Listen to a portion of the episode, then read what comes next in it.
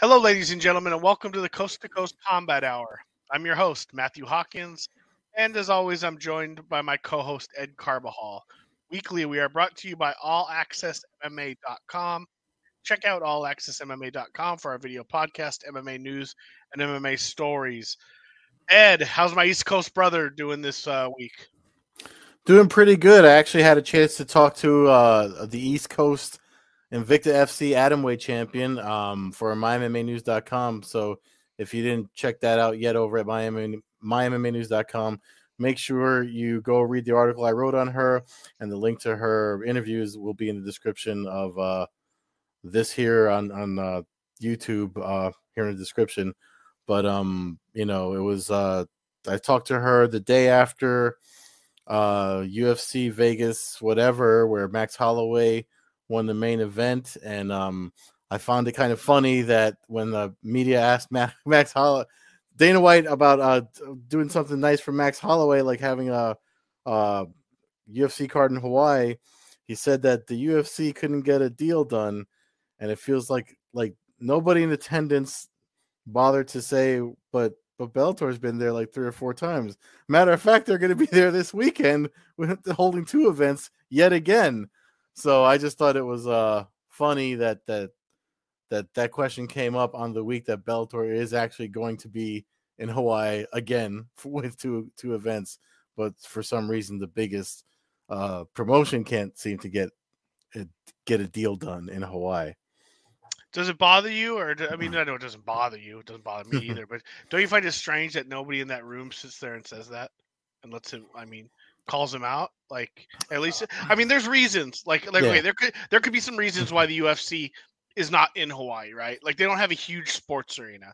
The Blaisdell Arena is like 8,000 seats, so it's not suitable per se for a pay-per-view, and running an outside event in Hawaii takes some logistical issues in the weather there. If you've ever been to Hawaii, or you know about Hawaii, obviously it rains a lot, even year round. So there is some issues to be said with potentially trying to run a show there. But it would be nice to hear that, as opposed to, we just can't get a deal done. How about you know, they don't have an arena big enough, outdoor show's too risky for us. You know, we're too big of a promotion. We charge too much for tickets. We can't afford to have people sitting under a monsoon. You know, let's break it down. Other than, you know, we just can't get a deal done. It's hard to get a deal done in Hawaii. Well, obviously it's not hard to get a deal done. It's just not easy to get a deal done if you want to try to run a mega pay-per-view. But nobody's asking for that. I don't understand. If they have these, half their shows are in the Apex anyway. Half of them are in an arena. You know, when they do a show like in San Diego and stuff, you're looking at like 9,000, 10,000 people. So 8,000 people, you know, is not out of the question, not to mention you could run back-to-back events, as Bellator has done multiple times. So you essentially could do a whole weekend in Hawaii and have 2 shows, and, you know, have 2 of your, you know, cards and still get 16,000 people in the arenas, you know, as far as gate goes. Plus, you can charge more for tickets if it's a smaller venue. You know, that's kind of the other thing. Like, most people don't have a problem paying more money if you have a better seat. So, you know, there's some things, but it would be nice if the media would just go, hey, like, you understand that, like, your top competition is running a double header there this weekend, and they've done it, I think, 3 or 4 years in a row now, and it's gone off pretty much without a hitch, and seems to be successful for Bellator. Yeah, it's like one of their marquee events. Yeah. You know, so that's odd. You know, obviously coming off the Holloway, when Max Holloway looked great. I don't know if you caught the fight or not. I did. I mean, it went as I expected. You know, the high volume, lots of damage, lots of output. Dana White seemed critical of Allen that he didn't turn it on. He turned it on. He turned up his aggression too late or whatever, you know. But I mean, at least he was humble enough to say that he's not a fighter or a cornerman, and he wasn't going to be too judgmental about it. But just to backtrack on the Hawaii thing with the UFC, Trent Reinsmith of Bloody Elmo actually wrote a pretty good piece after he did his finger shaking at the media in house, which deserved it, like you mentioned. But you know, he always does his research and his homework. So apparently, in 2018, when the UFC wanted to hold an event in 2018. The deal that they couldn't get done was because the UFC demands a $6 million site fee, or demanded a $6 million site fee. And this is on the Reinsmith's piece over at bloodyelbow.com. And Reinsmith reaches out to the Hawaii Tourism Authority office to find out, the story behind it. And they just said that's too much. They have all these football things there. Nobody ever asked for that much, but for some reason the UFC asked for that much. And so that's the deal that can't get done. It's not because of he made it sound like it's Hawaii being mean to the UFC, and it's definitely seems to be the other way around. Not mean, but come on, bro. Let's, because they countered with $1 million offer when they asked for $6 million, and the UFC didn't want to do it. So it's not Hawaii's fault that the UFC doesn't go there. No, but as we mentioned, Bellator can go there. They will go there. They have been there, and they're there this weekend. Had the weigh-ins today. Always a day of interest for any fight fan. And as par kind of for the course, we had some things kind of go wild. Chris Lencioni missed weight by about 6-7 pounds. There was another fight, I believe. Not seeing it listed right now, but here we go. The main event, Deanna Bennett weighed in at 126.2, officially missed weight for her bout against Liz Carmouche. Carmouche chose to keep her title on the line for the bout tomorrow, which we were just talking about before we started recording. And then, so if she loses, the flyweight title becomes vacant. Odd move. But, odd move to basically defend the title against yourself. Doesn't make a lot of sense. She obviously has the utmost confidence in herself, but turns the division into a wacky situation if she were to lose the title. Also, it's like the fifth time Deanna Bennett's missed weight, and multiple times I think even against Carmouche. So I don't even. It's a bad matchmaking. Call it what it is. We like Bellator, but it's a bad matchmaking thing. Rewarding somebody who's missed weight so many times with a title shot when they have to exactly hit 125. Probably not the best. Smartest move, and probably hopefully won't happen again. I like Bennett. She's funny. She can have some exciting fights, but missing weight over and over and over again definitely is not something that professionally just is weak. Yeah. Still we got some fun fights ahead of us. Oh, yeah. That's not ruining the whole weekend. That's for sure. And that fight's still happening. So if you're someone who really doesn't give a crap about the belts, which, they're kind of just trophies for the night, it really doesn't make a whole lot of difference. They're still going to fight. Nobody's really been a bitch about 1 pound in as far as, if Bennett wins the fight, she's just going to end up rematching her and hopefully will make weight. But, it'll be a circus sideshow that we'll hear nonstop about Bellator, so we know how to expect that. But ton of good fights on the main card. Yeah, the fights of note. Obviously, I've interviewed Arlene Blencowe, a bunch of times. She's ranked number 2 or 3 at the Bellator rankings. Off the top of my head, she's introducing formerly of the UFC Sara McMann at Hawaii in this event. Everyone knows McMahon's got a strong wrestling base, and Blenkow's gone toe to toe with Cyborg twice and fell short. Came close. I think she did well the last time they fought, but so this is a little funny. I tried getting the conversation with her, but oddly enough, she got back to me. When did she get back to me? She was already in Hawaii. And when I emailed her, I tried to get her before she went to Hawaii, when she was still at Jackson Wink in New Mexico. And I wrote her an email, and she wrote me back, but she forgot to hit send. And that interview didn't happen because of that, but that's, you know, technology. You know, you have a fight in front of you and you have some tough customer in Sara McMann. You know, I don't blame her for that. So I hope she wins so I can get the winner interview. And, you know, it looks like the fans are leaning towards McMann in that fight, but it should be a good fight. It's a wrestler versus striker, mainly boxing, but I would think after going against Cyborg 2 times and training at Jackson Wink, she's probably trained takedown defense a lot. So I think the fans are going with Sara McMann because she's coming over from the UFC. Yeah. I'm picking Blencowe to win. I think that I think her being more of a natural featherweight will play a big role in this fight. McMann, I believe, without double checking it, fought every one of her fights at 135 in the UFC. So she's coming over to fight 145, which tells me she's basically coming over to perhaps coast a little bit. I mean, I get that could be wrong. Maybe she'll come in looking extremely healthy and look great, but the fact she's not coming in, you know, at a smaller weight class, I guess they're, you know, we don't have 135 women, so you're kind of stuck there at 145 or 125. But I think Blencowe might be too big. And I think that she might get taken down, but I think over 3 rounds, I think she'll wear down McMann. Yeah, I feel McMahon, like, yeah, a lot of those shots, any of those shots that find their mark are probably going to hurt more than she's used to getting hurt. Yeah. So, another fight on the card, Danny Sabatello, you know, coming off of his loss to Raufeon Stots, but you know, obviously he's got the, you know, the over the top interviews, Mike skills, but he's also shown some tremendous wrestling.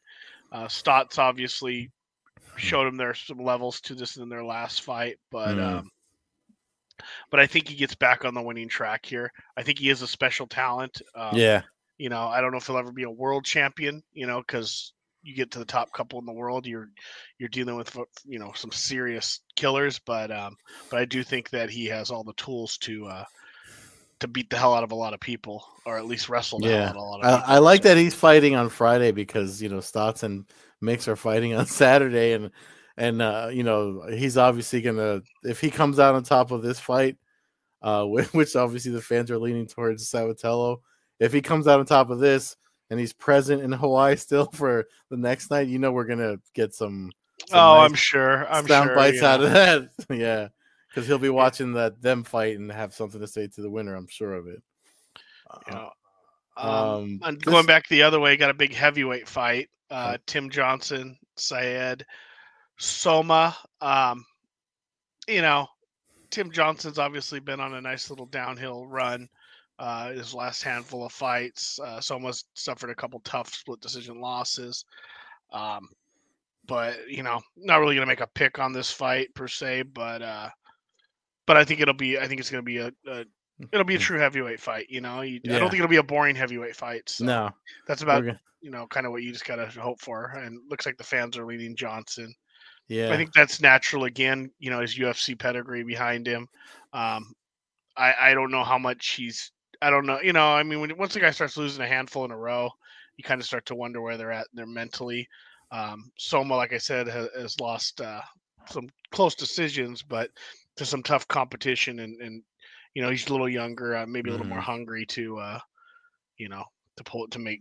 make sure that he pulls out a win here. So I lead Soma, just, you know, just kind of going by that logic, but I think it's going to be a good fight, a fun back and forth. It's funny, like you took the words right out of my mouth, because like when I looked at this fight, as I was looking at it on Tapology earlier today, and I was just like, you know what? This is just going to be one of those heavyweight fights where, like, whatever the result, it's definitely going to make the social media highlights, because, you know, somebody's going to get, like, hit hard and dropped.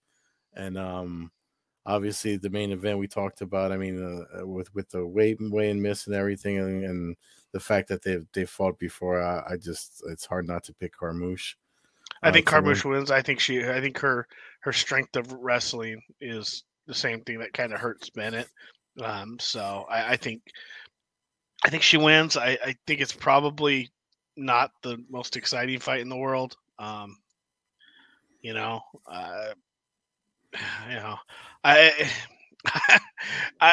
Is this a salute? I wonder, is this a salute to the troops kind of card? Is that what we're doing here again? Is that? Do you know off the top of your head, or if you seen anything in there? I didn't look for ticket sales. I feel like they said it when they initially announced it. They kind of said that, but I haven't seen anything else with it. I already closed my. If you click on that ticket link on there on the screen, top left. Let's see. Does it offer you tickets for that fight? VIP seating. General. Okay, so it's not the true. Well, that's the Stots mix. Scroll back up. Yeah. Or it's going. Can you click on it on the bottom left there on the little logo? This one here? No, the one that says Ben Carmouche Burnett, where it's upcoming events down below that. Oh yeah, because that's for Dublin. It's scrolling through there. See VIP seating, so it might only be VIP and troops for the for that card, which goes back to it being. I mean, it is like days before too, so. Yeah, usually. So I would expect it to kind of be the troop card. It makes sense why Carmouche again is headlining. This is how she won the title. Same kind of scenario. So real quick before we move off of this card, I mean the undercard is also Tyrell Fortune's on there. Kenny Cross, former guest of the show, and XFC. Like he was one of the guys trained with Kenny Cross. He's fighting actually. Khalees Mata, who I think I remember I talked to him years ago because he fought over at Victory, if I'm not mistaken. I'd have to check my old notes. But like you said, Kenny Cross, trains with Bobby Nash, who's been on the podcast too, who's making his Bellator debut, I think, in Chicago soon. So we got to have him back on. But yeah, there's just a bunch of like Tyrell Fortune versus Sergey. I feel like this is going to be another heavyweight bout that's like, going to be a short one.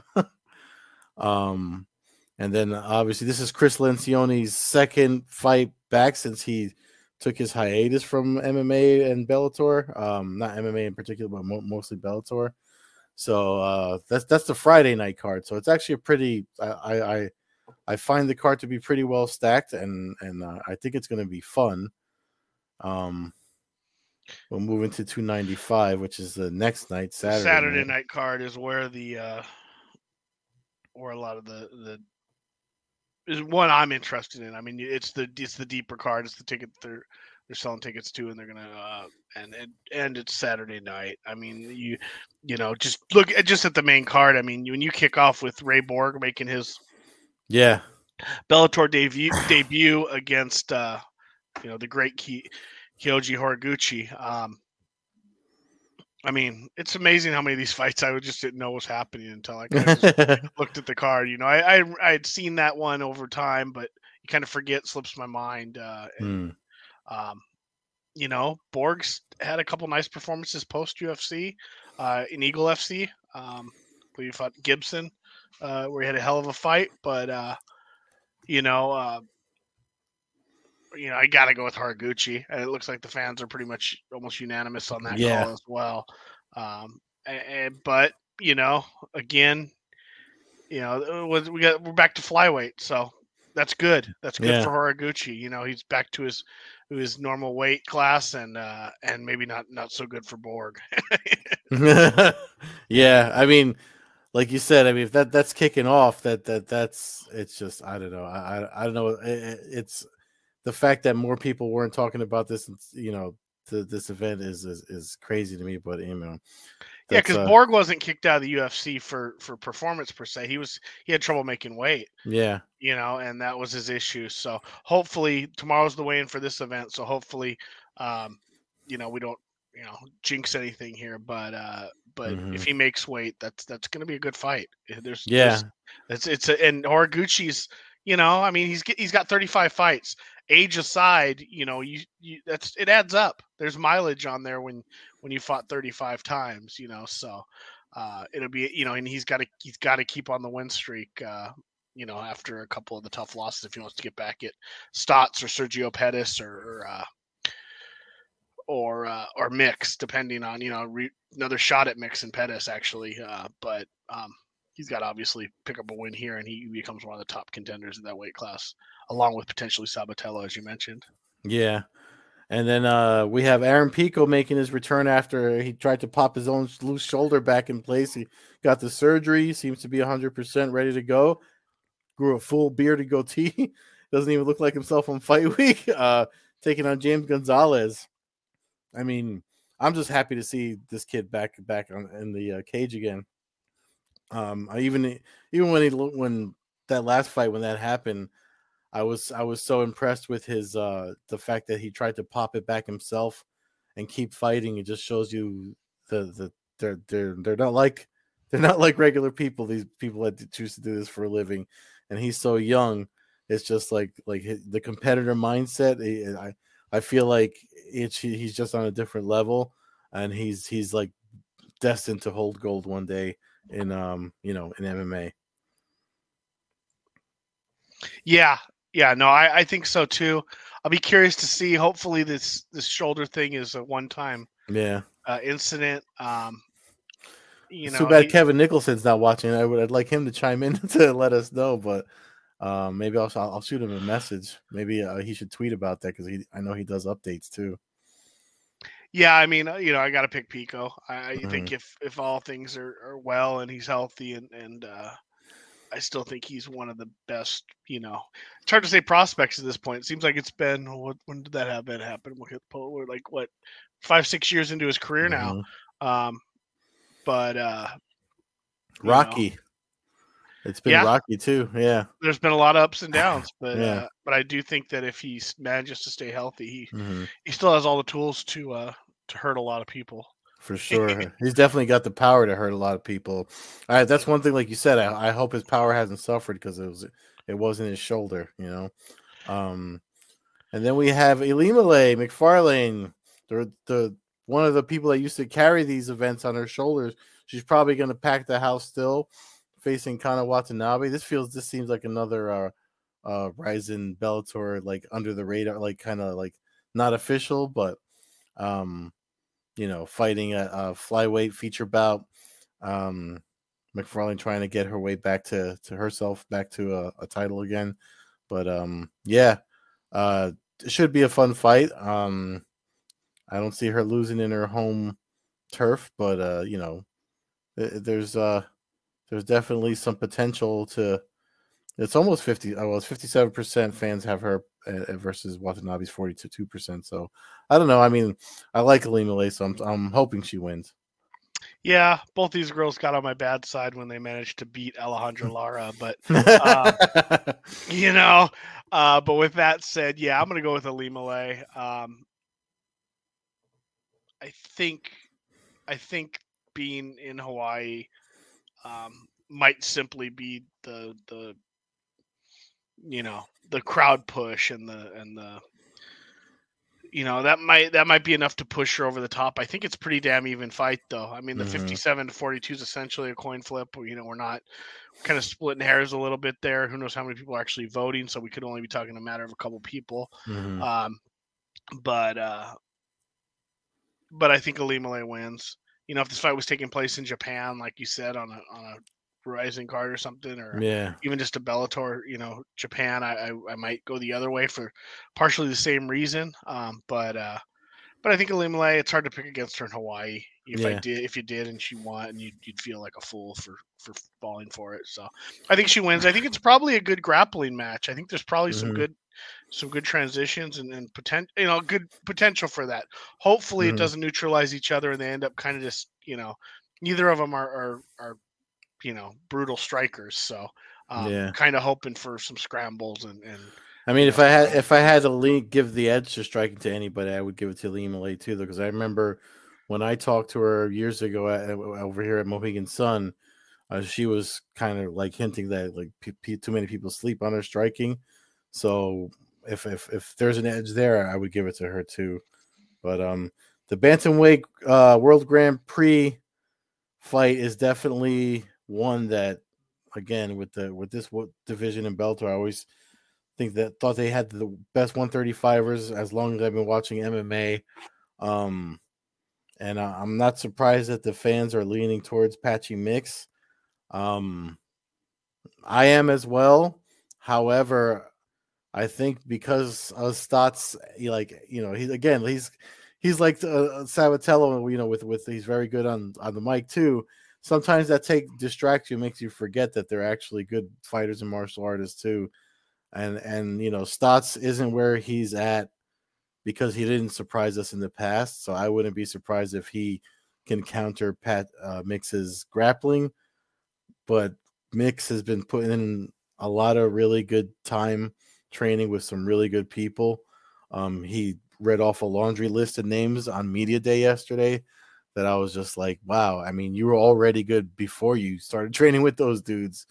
And he mentioned like Gary Tonin and like real strong grapplers, JT Torres, Jake Shields, obviously, and a bunch of others. So I wouldn't be surprised if it is, even if it's all control, I wouldn't be surprised if Mix pulls it out. But I think, Stots likes to, pull a rug out from folks too. Yeah, I mean, 19-1, 17-1. It's a pretty good matchup record-wise. You don't see that all that often. I said it on the show when he did it. I picked the double Magomed to beat Mix last time, and when Mix beat the double Magomed, I said I'll never pick against a Mix, Apache. Yeah. So I'm gonna go with Mix to win. Huge bantamweight. I think that's honestly gonna be something that's gonna just carry him for quite a while, especially as he ages and really builds into everything. I think he has a lot of potential as long as he can keep making one. He's only 29 years old, so he's really just kind of in his prime right now. But I think he wins. I think he uses his size, and I think I think it's a hell of a fight, though. I mean, you said the fans were leading towards him. Yeah, they have him at 58% of the fans are picking Mix to 40. I guess he got a 2% on the draw. Mm-hmm. Hopefully that doesn't happen.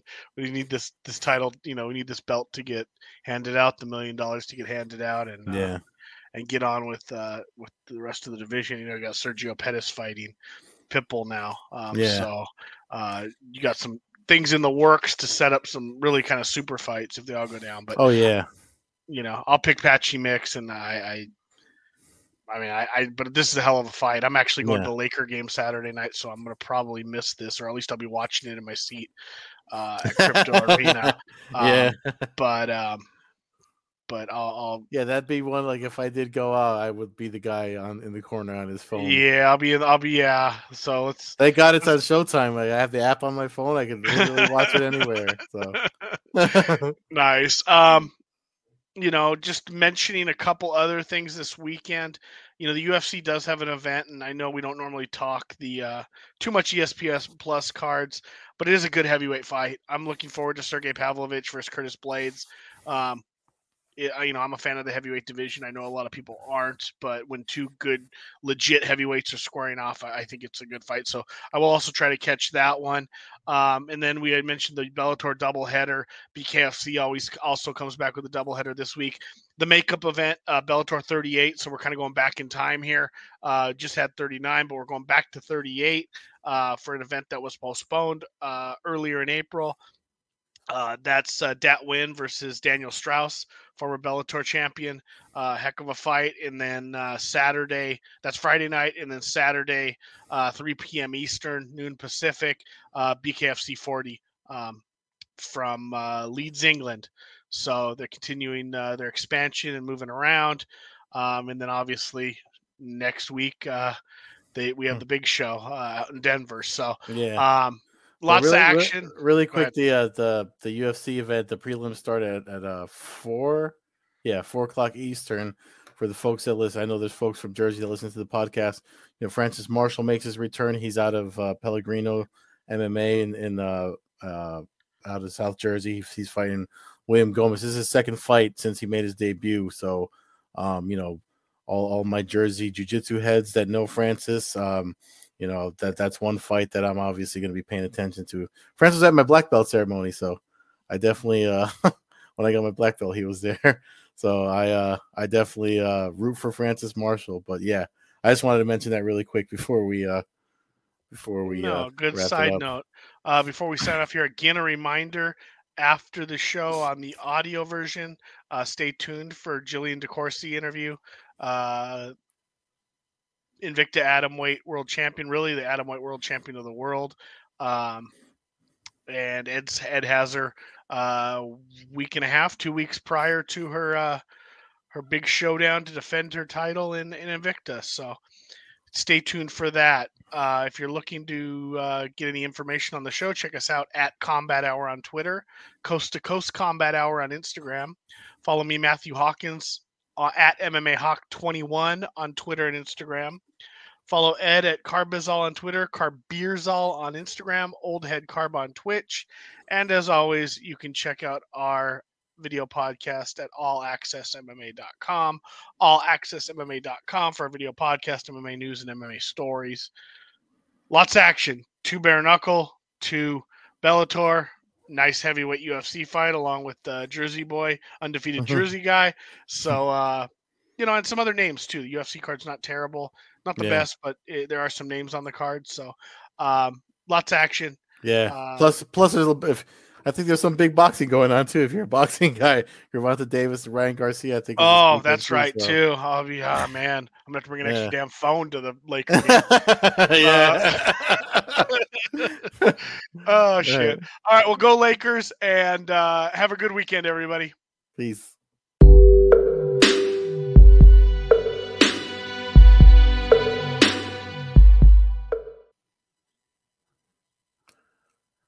All right, Ed Carbajal from My MMA News, speaking with Invicta FC Atomweight Champion, once again, Jillian DeCoursey.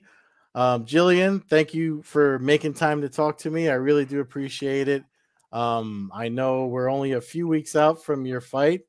It feels like it's right around the corner. How are you doing thus far?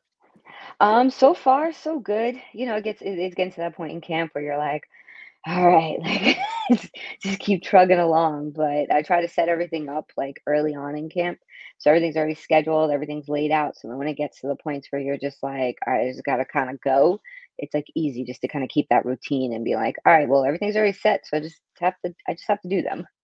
Yeah, and I know you've been pretty good about that, obviously, lately with becoming champion, and now you got the defense, your first defense set up. So my first question for you, and I know you've been kind of addressing it already, but you always hear that the phrase "heavy lies the crown," and here you are at the top. You've hit a point you've been working so hard for in your career. Now the bullseye. The funny thing about it is now the bullseye is on you, and everybody seems to be coming for you. I mean, we've seen stuff from folks from Ryzen wanting to fight you and stuff like that. So how have you been dealing with all that since you become champion?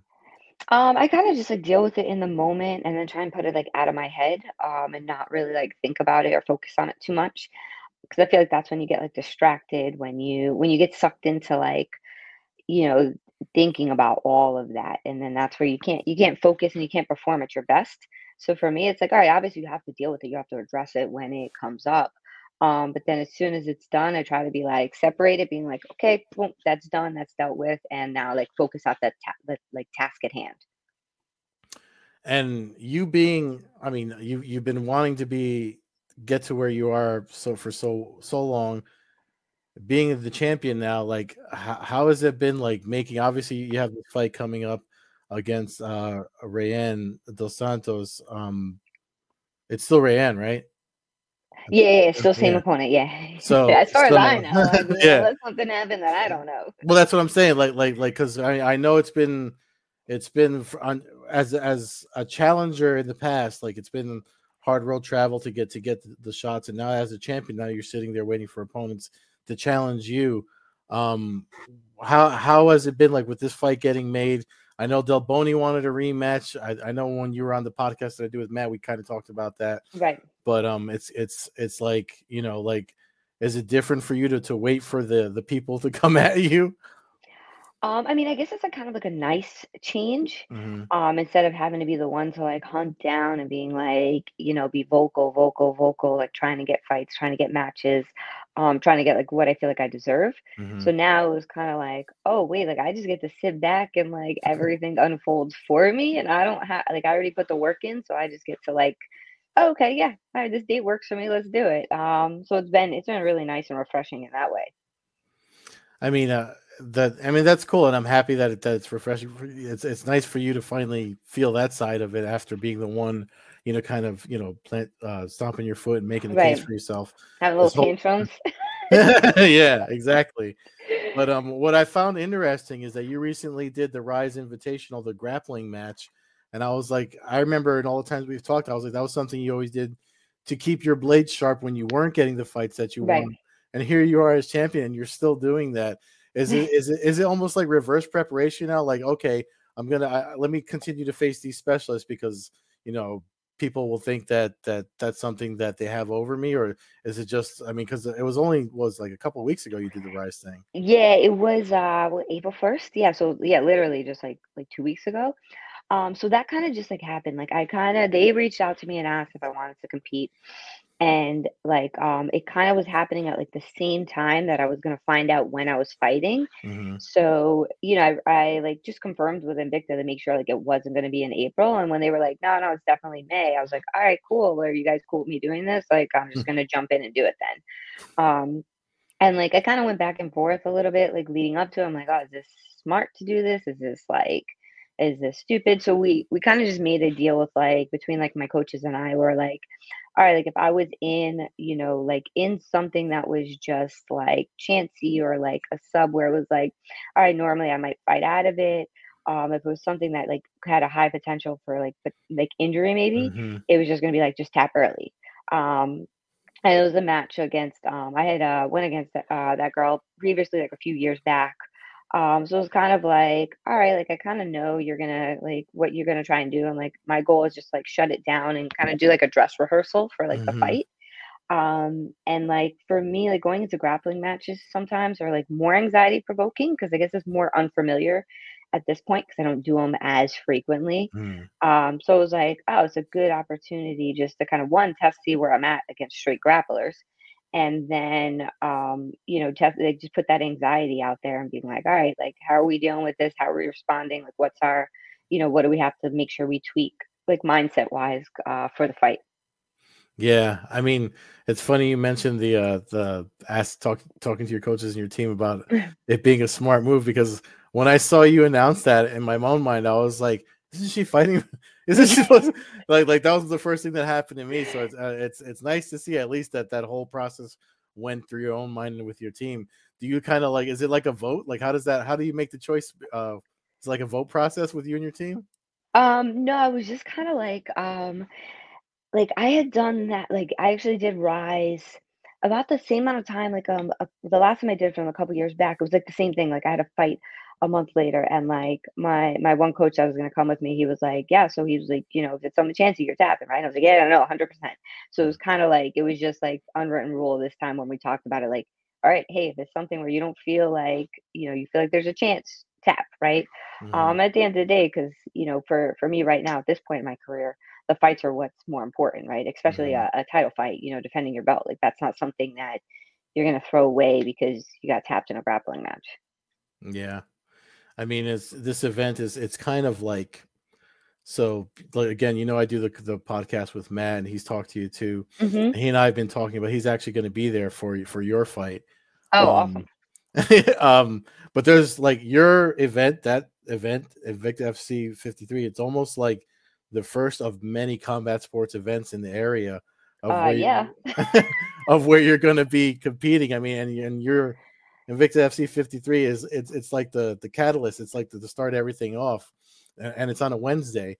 Yeah. So does that add to? Is there any pressure added, like to everything else that you're carrying around? No, not really. I haven't really thought about that. It's just annoying because like hotels and everything is more expensive than it would be because there's so many damn events going on that week. So it's like, all right, thanks guys. But no, other than that, like I haven't really thought about that. Like, we're going to probably be in town. So we're trying to maybe like go to a couple events afterwards or something. But you know, we haven't really like I don't really settle or think about things after until like the fight is over. Then it's like, all right, what are we going to do? What's happening? What's going on? Let's have some fun. Yeah, I mean, that kind of falls in line with what you told me about from what you read about the book with the from the book that you read and stuff. Yep. So that makes a lot of sense to me. The event that's happening that night, I found it odd. I mean, you can chime in on this if you want to. If you don't, yeah, that's fine. But I found it odd that they put Del Boni on the same card. And I know she was calling for a rematch like right away, yeah. and I know we talked about it, in my opinion. I mean, when you finish someone, I feel like the rematch you kind of have to, you don't get that right away. You have to work your way back. 100%. I don't agree with like immediate rematches, especially if the person that lost is finished. Right. But like, I mean, was there any shock on your part that like, why are they putting her on the same card as me or? No, like I guess well, more of the shock was like that she's like fighting at 15 on this on the next one, and I was like, you were not big for 105, like, you know, I was significantly taller, so I thought that part was weird. I was like, all right, I mean, but to each his own, right? You know, I wasn't a fan of their the poster that they put out. Because I'm like, why? Like, you're like, you know, I thought she was going to be co-main event based on that poster they put out. You're not co-main event. So like, why do you have all these like, you know, kind of like people on the poster? Like, why is it, you should have that co-main event up there. I feel like that's unfair. And like to them, I don't know if they're going to change the actual fight poster or not. And they just need, you know, those were fights that were booked. So they were like, oh, okay, here, let's get something out there. Mm-hmm. But if I was a co-main event, I'd be a little salty about that. Yeah. Yeah. No, I that's true too. So but your opponent, the opponent ahead of you, like, I mean, you know, looking at her record, I mean, is there any concern about the amount of fight she has versus yours? I know your experience overall, in my opinion, balances out versus what's on paper and MMA records. But like, as far as you and your team are concerned, when you're looking ahead to the fight you have coming up, how do you see yourself matching up against Dos Santos? Yep. I mean, so as far as like record wise, like, yeah, she has more fights than I do, technically professional fights. But we don't know how many amateur fights she has, if she really had any, because a lot of times outside of like the US, they don't really, their amateur careers are way shorter. Mm-hmm. So like, if you take into account all the amateur fights I had, where, you know, fight wise, we're probably in a similar area. Mm-hmm. And you know, her compared to when I fought Jessica, their records were pretty similar, about same amount of fights. So I don't really look into, that too much, because you could have 50 fights and you're fighting all like scrubs. All right, well, congratulations. You're like, you know, 42-8, but like you know, fought people that came off their couch. So like, it doesn't really hold anything. That's just like, that's ego right there. So I don't really look into that. I look into more like the most recent fights. So we watch her fights and stuff where we didn't go back all the way back. Like, no, we watched the last couple, the ones that are the most relevant, the improvements that you made there. But, you know, I really don't think into it too much, because I've been like, you know, the last two fights, like major underdogs, and, you know, especially the last fight with Jessica, she had way more fights than I did, way more pro fights. And it didn't, at the end of the day, it didn't make a difference. Yeah, that's for sure. Well, I mean, one last question for me is, you know, looking ahead to the future, and, you know, I don't like to look too far ahead, but the funny thing I find is, so because we had talked about like the promotions that have the division you fight in, division you want to fight in. And it's so, we talked about all the events in your area. One championship is going to be the same within like the same week of your fight. I'm wondering if there's going to be any sort of, are they going to invite you to come watch, you know, their event, or if anything, because they definitely have an atom expensive. Yeah. And I want to, that's one of the events that we actually really want to go to, but, you know, we haven't looked at like ticket wise right now is like kind of a little crazy. So that would be something like either, you know, I can get a nice little sweet hookup there, or you know, we work some champ magic or something. Yeah. Yeah. Cause it definitely, I feel like, it just seems like now this is the time for the sport to start doing stuff like that, especially with, you know, if they're going to be, you know, literally days apart, it'd be nice to entertain and test the waters to see how fight fans might like to see more, you know, because it seems like Bellator is the only one to do a cross promotion. But yeah, so anyway, is there if there's anybody that you want to shout out and give thanks to? I mean, I know you got a lot of sponsors and stuff. I mean, the floor is yours. I know the event's soon, but I just wanted to give you some time to kind of like get that out of the way. And you know, it's a pretty big deal. I feel like this one's a pretty big deal because of the location. Yeah, and, yeah. I'm not fighting in the middle of nowhere this time. Yeah, like, yeah. Nice. I'm like, oh wait, we don't have to fly somewhere to hang out afterwards. We can actually just stay where the event is. That's nice. And I've never been to Denver before, so I'm kind of excited about that. Yeah, it should be fun. I mean, again, I'm in New Jersey, so I wanted Atlantic City would have been nice too. But this is nice. I mean, yeah, supposedly they're still trying to come to the East Coast, so we'll see what happens. That would definitely be nice. Well, you pick up that W. That's I hope that lights fires under somebody. Yes. To, like, we got to make this happen. Oh man, I'm like, yo, we like you put me and you put Fatima Klein on the card on the East Coast, and like, yeah, that's it. We're selling. We just her and I ourselves could sell out the place. Well, Jillian, thank you so much for making time to talk. If you want to shout out your sponsors, by all means. Oh yeah, so thank you. I have like a long list of sponsors, but you know, some of my most like loyal ones have been with me from the beginning. You know, Seek Chick, Receptor Naturals, a CBD company. We got. I always mess this up. Parks Wholesale Supplements. I got. Oh my God, I suck at this. I'm like, whenever I get put on the spot, I'm like, blah, blah, blah. But you know, guys, I'll shout you guys out on social media. You'll all be on my banner, on my fight outfit. So, you know, I appreciate, you know, everything. My whole team at Long Island MMA and Ring Sport Muay Thai, my manager, Jason Adams. You know, those are the big wigs. Yeah, for sure. Anyway. Well, Jillian, thank you so much for making time to talk. I know it was like on a crazy, you know, the way we hooked it up was crazy, but you always make time for me, and I really do appreciate it. And, you know, I'll be cheering for you. Matt will be there. I'm sorry I couldn't be there. That's all right. But Matt will be there so yeah, I'll definitely be watching. Awesome. Thank you so much. Thank you. All right. Bye.